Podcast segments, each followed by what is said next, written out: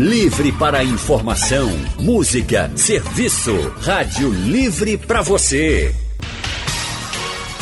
O consultório do Rádio Livre. Faça a sua consulta pelo telefone 3421 3148. Na internet www.radiojornal.com.br. Consultório do Rádio Livre hoje é sobre os avanços no combate ao novo coronavírus. Estamos ansiosos por uma vacina, um remédio que realmente salve as pessoas. Em todo o mundo, pesquisadores trabalham incansavelmente para encontrar essas respostas e nos hospitais, profissionais de saúde fazem o que podem para tentar encontrar a cura das pessoas por isso, hoje vamos conversar com o médico infectologista, especialista em saúde da família, Dr. Gabriel Serrano. Boa tarde, Dr. Gabriel. Boa tarde, Leandro. Boa tarde a todos que estão nos ouvindo. Boa tarde, doutor, doutor Gabriel. Boa tarde, Anne. Tudo bem? Tudo bem.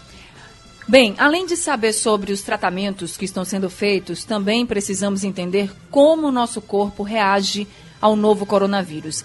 Será que estamos realmente perto de uma vacina? Existem medicamentos sendo testados em vários países. E por isso, aqui com a gente, também o biólogo e doutor em ciências biológicas Marx Lima vai falar sobre os avanços da ciência em combate ao Covid-19. Marx, muito boa tarde para você. Boa tarde, é, boa tarde a todos que estão nos ouvindo. Boa tarde, Marx. E você que está ouvindo a gente pode participar mandando mensagens pelo painel interativo, pelo nosso WhatsApp no 99147 8520 ou, se preferir, pode ligar direto para cá e falar diretamente com o Dr. Gabriel ou com o Marx Lima. Bem, vamos começar falando sobre como o nosso corpo reage ao coronavírus. Bem, na Itália, por exemplo, um dos países mais atingidos né, pelo Covid-19, a notícia de que uma senhora de 95 anos ficou curada do coronavírus encheu o mundo de esperança. Até porque os idosos estão aí no grupo de maior risco, né? Aqui em Pernambuco temos 42 casos confirmados, de acordo com o último boletim da Secretaria Estadual de Saúde. Três pessoas conseguiram uma cura clínica. Eu queria começar com o doutor Gabriel, já falando sobre o que se sabe até agora sobre como o nosso corpo combate o novo coronavírus, doutor Gabriel. É, o coronavírus, né, quando ele entra no corpo da pessoa, ele acaba pegando uma pele que fica dentro da nossa via aérea. Normalmente na parte de trás da nossa garganta, e vai por cima, ele pega ali, a gente tem os seios paranasais, que são os canais que ficam dentro do osso do rosto da gente. Ele gosta muito dessa pele porque ela tem um, um tipo de funcionamento que facilita a existência dele e a reprodução dele. E aí, com isso, ele vai descendo dessa via aérea superior e vai para a via aérea inferior, que é onde ficam os brônquios e o pulmão. Depois disso, ele pode passar para os alvéolos, que é o extremo final, digamos, dessa partezinha da respiração, que é onde tem a troca e o oxigênio entra dentro do nosso sangue para poder ter energia no corpo. Então, nesse momento, se a inflamação for muito grande causada pelo vírus, ele faz com que o corpo, na hora de combater o vírus, acabe atacando também o próprio corpo, o próprio alvéolo, e essa troca acaba não acontecendo. É por isso que algumas pessoas podem ter falta de ar, podem ter tosse e podem surgir com esses sintomas de dor de garganta, essa, essa moleza, que seria como se fosse a repercussão dessa briga. Okay. Tá certo, Leandro? É, a próxima pergunta eu faço para o Marx Lima. Cientistas australianos publicaram numa revista especializada em medicina, a Nature Medicine, que as pessoas se recuperaram do Covid-19 como acontece com uma gripe comum. Inclusive citaram o caso de uma paciente de 40 anos, ficou curada 14 dias depois do diagnóstico. E aí a gente sabe que numa gripe comum o corpo é que produz esses anticorpos né, para combater o vírus. E o que, que as células que reforçam o sistema imunológico foram as mesmas né, que apareceram é, nesses casos, no caso dessa mulher. Essa descoberta é um passo importante para um medicamento ou uma vacina para a Covid-19? Sem dúvida nenhuma. É, primeira coisa a gente precisa entender que antes de desenvolver uma vacina, o mais básico a se ter em mente é a biologia do vírus, é como é que ele se comporta, como é que ele se reproduz, é, e tudo isso a gente está começando a entender agora. É, a gente está um pouco, enfim, aflito, porque enfim, a gente já está sentindo na pele os problemas que o vírus está causando, mas a gente tem que lembrar que a informação dele, a, a, notícia da existência desse vírus, ela é do fim de dezembro. Né? Então, de fim de dezembro até agora, a gente tem pouquíssimos meses, e ainda assim a ciência está andando muito rápido. Né? Então, essa notícia ela anima, ela vai servir sim para a construção de uma vacina, desenvolvimento de medicamentos. É, a gente já está trabalhando nisso, tem muita gente trabalhando nisso. Então, é, essa informação é primordial e essencial para o desenvolvimento desses, desses novos fármacos. Anne? Maxi, agora, com essa notícia, um dos desafios para você é saber por que essas células, por exemplo, que apareceram nessa mulher que foi curada, essas células não são eficientes em todos os pacientes diagnosticados com Covid-19, porque nela as células apareceram e realmente ela ficou curada. Mas nem todo mundo consegue ficar curado do Covid-19. Então, um dos desafios agora da ciência é entender isso, porque essas células não funcionam ou não são eficientes, vamos dizer assim, em todos os pacientes? Então, a primeira coisa que a gente precisa entender é, com relação à resposta do corpo a qualquer doença, principalmente infecciosa nesse caso, é que a resposta ela não é igual para todo mundo. Ela varia de pessoa para pessoa, ela varia com idade, ela varia com hábito de vida, ela varia com hábito de, de alimentação, se você faz exercício ou não, se você dorme bem ou não. Então, tudo isso são variáveis que a gente tem que considerar nessa resposta. Grosso modo, de forma mais ampla, a resposta do corpo a vírus e bactérias, a infecções no geral, ela é igual. A gente tem as mesmas células para combater uh, vírus, bactérias, fungos, as coisas que invadem o corpo da gente. Uh, o que a gente precisa entender, uh, primeiro, é a biologia do vírus e outros são os detalhes dessa resposta da gente. Por que, que ela respondeu melhor e por que, que idosos, por exemplo, respondem pior? Por que, que diabéticos respondem pior? São essas variações que a gente precisa entender também para desenvolver uma vacina que, por exemplo, é, vá curar um jovem e vá ser danosa para uma pessoa idosa, para alguém que esteja em grupo de risco. Consultório do Rádio Livre hoje falando sobre os avanços no combate ao Covid-19. No nosso consultório hoje, o médico infectologista Dr. Gabriel Serrano e também o doutor em Ciências Biológicas, Marx Lima. Doutor Gabriel, muito se falou sobre a hidroxicloroquina na semana passada, principalmente, como um medicamento muito eficiente no combate ao Covid-19, inclusive, em alguns casos, com uso combinado também de antibióticos. Houve até uma correria né, para a compra da medicação, da hidroxicloroquina, mas o que se sabe de fato até agora sobre a eficiência da hidroxicloroquina e também sobre medicamentos para o tratamento do Covid-19. Uma coisa importante que a gente estava falando era justamente a questão da relação do vírus com a imunidade. Então, a imunidade, com a presença do vírus, vai se comportar de cada forma em cada pessoa. Porque a imunidade depende de uma característica genética, da mesma forma que a cor do olho, que o jeito do cabelo, que a cor da pele. Então, uma resposta de uma pessoa nunca pode nunca ser igual à da outra. No caso do coronavírus e da imunidade funciona mais ou menos desse mesmo jeito. É por isso que a gente falou que pode ter uma paciente de, 20, de 95 anos né, que pode ficar curada e tem um paciente com 40 que pode não conseguir. Isso varia muito. Na questão da medicação, é justamente porque ela atua como imunomoduladora. Porque o problema da infecção viral é quando ela faz com que o corpo passe dos limites. É como se durante uma guerra, entendeu, entre nossa polícia que é a nossa imunidade, e um bandido que está entrando, que é o vírus, tivessem pessoas que fossem vítimas por bala perdida, uma bomba que acaba destruindo um, é, um hospital ou coisa do tipo, ou seja, é o efeito colateral daquela guerra.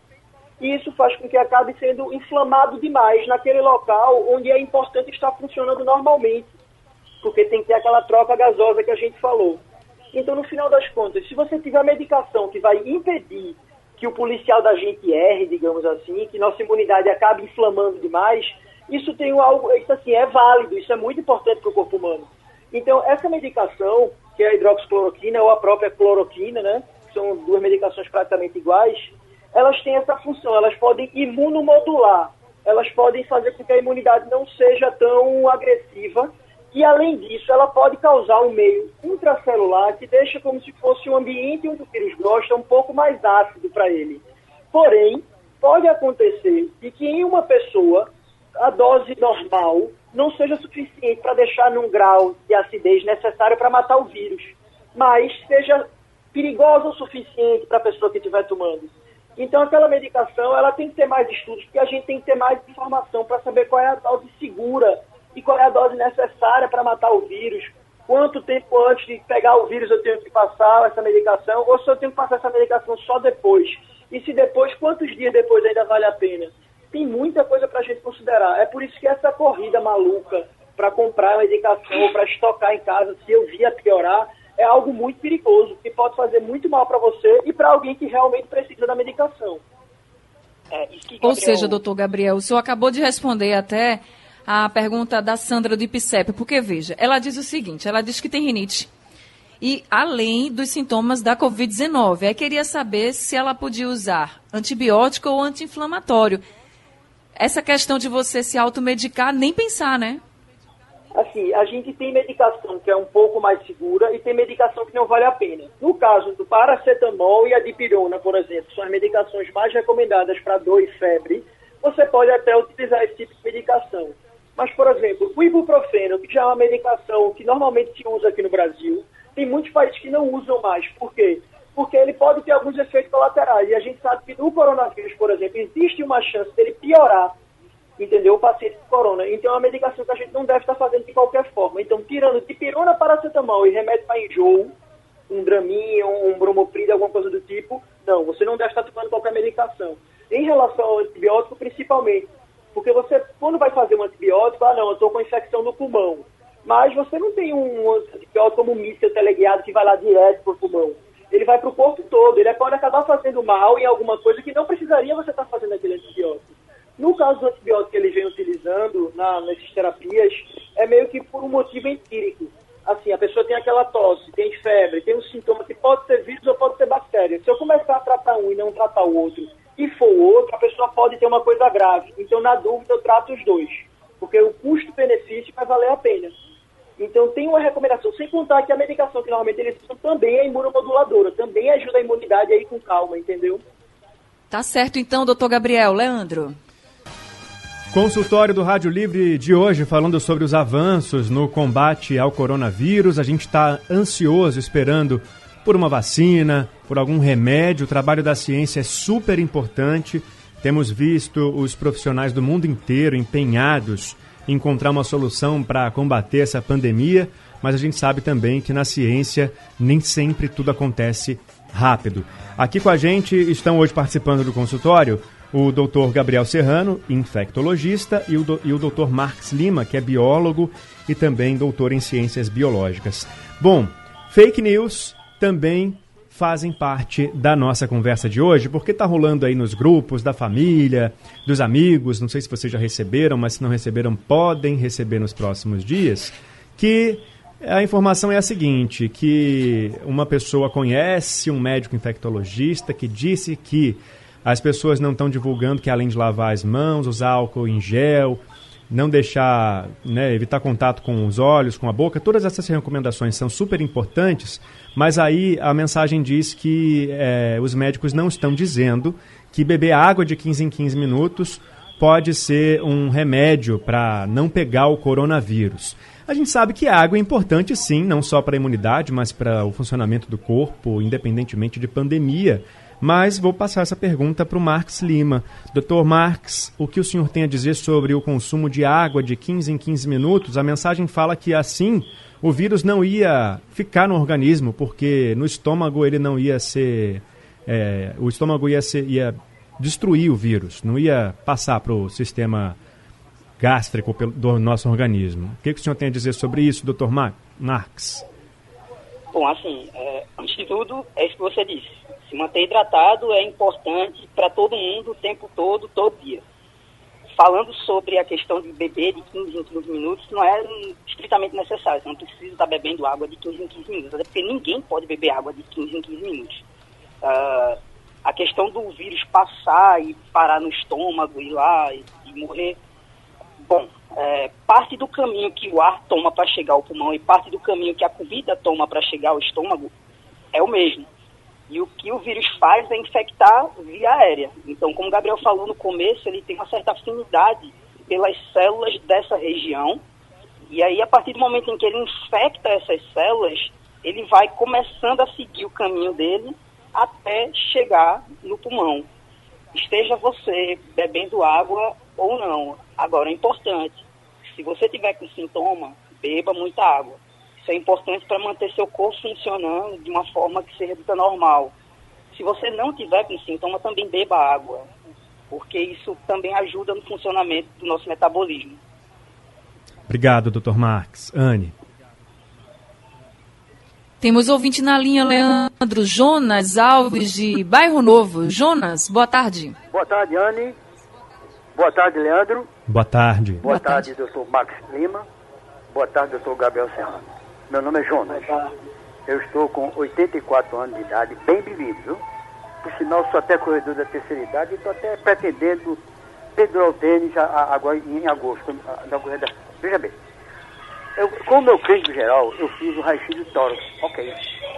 Fiz o, o, uma glicose de 82, ok. Fiz a ultrassonografia do abdômen total, ok. E recentemente, agora no começo de março, eu fiz o ecocardiograma e fiz a esteira ergométrica com o meu cardiologista e deu tudo ok. Eu estou em quarentena há oito anos. Acontece que, há oito dias, acontece que diariamente eu, eu, eu, tô, eu dou uma voltinha com o meu cachorro, é cinco minutos somente aqui na frente de casa tem uma praça, é cinco minutos somente e volto logo para casa. Eu estou correndo algum risco? Veja Doutor bem, Gabriel? É, é isso que eu ia falar. Risco todo mundo corre. Quanto mais preparado está seu corpo, mais difícil acontecer alguma coisa. A gente costuma dizer que tem três faixas, de etária, três faixas etárias assim, que a gente pode se relacionar à epidemiologia de algo grave. Então, alguém acima de 80 anos tem até 15% de chance de ter é, algo mais grave, digamos assim. Mas alguém, feito o senhor, que fez os exames, que se cuida, que faz exercício, provavelmente o senhor tem muito mais chance de estar nos outros 85, que ficam bem. Porque a gente tem que lembrar que a grande maioria, 80% das pessoas, não vão sentir nada. Entendeu? Vão ser assintomáticas. E dos que tiverem sintomas, a grande maioria também são sintomas leves. O que acontece é que mesmo o senhor sendo alguém com um corpo bem preparado, pela idade, a imunidade já está muito tempo trabalhando, ela pode não trabalhar mais tão bem. Então não vale a pena o risco do senhor estar se expondo.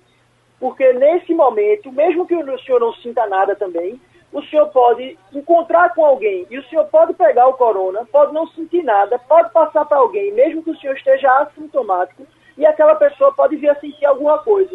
Então, nesse momento, principalmente nessas próximas 15, dessas duas semanas, né, esses próximos 15 dias, é essencial que o isolamento seja respeitado. Consultório de hoje falando sobre os avanços no combate à Covid-19. Estão com a gente o infectologista Gabriel Serrano e o Marx Lima, que é biólogo e doutor em ciências biológicas. Doutor Marx, uma pergunta para o senhor. Você concorda que as pesquisas sobre o coronavírus estão andando rápido? Já dá para dar uma previsão de quando a gente vai ter uma solução? Então, sim. É, como eu falei no começo, de dezembro até hoje, acabei de atualizar os dados, a gente tem mais de 1.400 artigos publicados com relação ao, a esse novo coronavírus. Isso nunca aconteceu, eu digo seguramente, isso nunca aconteceu em evento nenhum na história da ciência. Eu nunca vi algo nem perto, nem parecido. Sobre o prazo para a gente ter uma vacina, é, como a gente está no meio da, da tempestade, a gente fica esperando um resultado imediato. Mas até nisso a gente tem boa notícia, porque o que a gente está falando é que a gente deve ter uma vacina pronta para ser distribuída e aplicada nas pessoas em um ano, um ano e meio.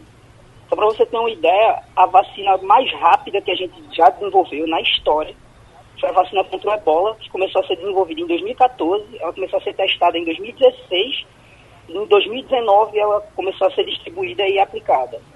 Então a gente está falando aqui um período de um ano, um ano e meio para desenvolver, testar e aplicar uma vacina nova.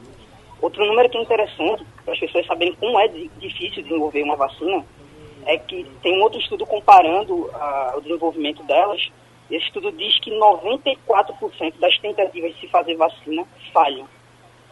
E esse tempo que leva para uma vacina ficar pronta, ele é gira em torno de 10 a 11 anos. Então, hoje a gente tem mais de 30 laboratórios desenvolvendo vacina e só a OMS reconhece hoje 40 tentativas de novos produtos terapêuticos para não novos, né? Produtos que a gente já conhece, mas que podem ser usados contra o corona, estão sendo testados contra ele. Tá certo, doutor Max. A gente espera ansiosamente por uma solução mesmo, mas a gente sabe que a ciência está andando bem rápido. Muito obrigada por esse consultório de hoje, viu? Nada, eu que agradeço. Obrigado, doutor Max. Obrigada também ao doutor Gabriel Serrano, que sempre nos atende aqui no consultório, tirando as dúvidas dos nossos ouvintes. Muito obrigada para o senhor. É isso, Anny. Obrigado você, obrigado Leandro e Marcos também.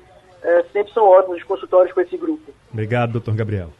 Obrigada, gente. O consultório de hoje está chegando ao fim. Se você perdeu, se não conseguiu ouvir tudo, se você quiser ouvir novamente, daqui a pouquinho o consultório vai estar disponível no site da Rádio Jornal e também será reprisado durante a madrugada. A gente termina o Rádio Livre de hoje, agradecendo a sua audiência, a produção de Gabriela Bento, na redação Alexandra Torres, trabalhos técnicos de Edilson Lima e Aldo Leite, editora executiva Diana Moura, direção de jornalismo é de Mônica Carvalho.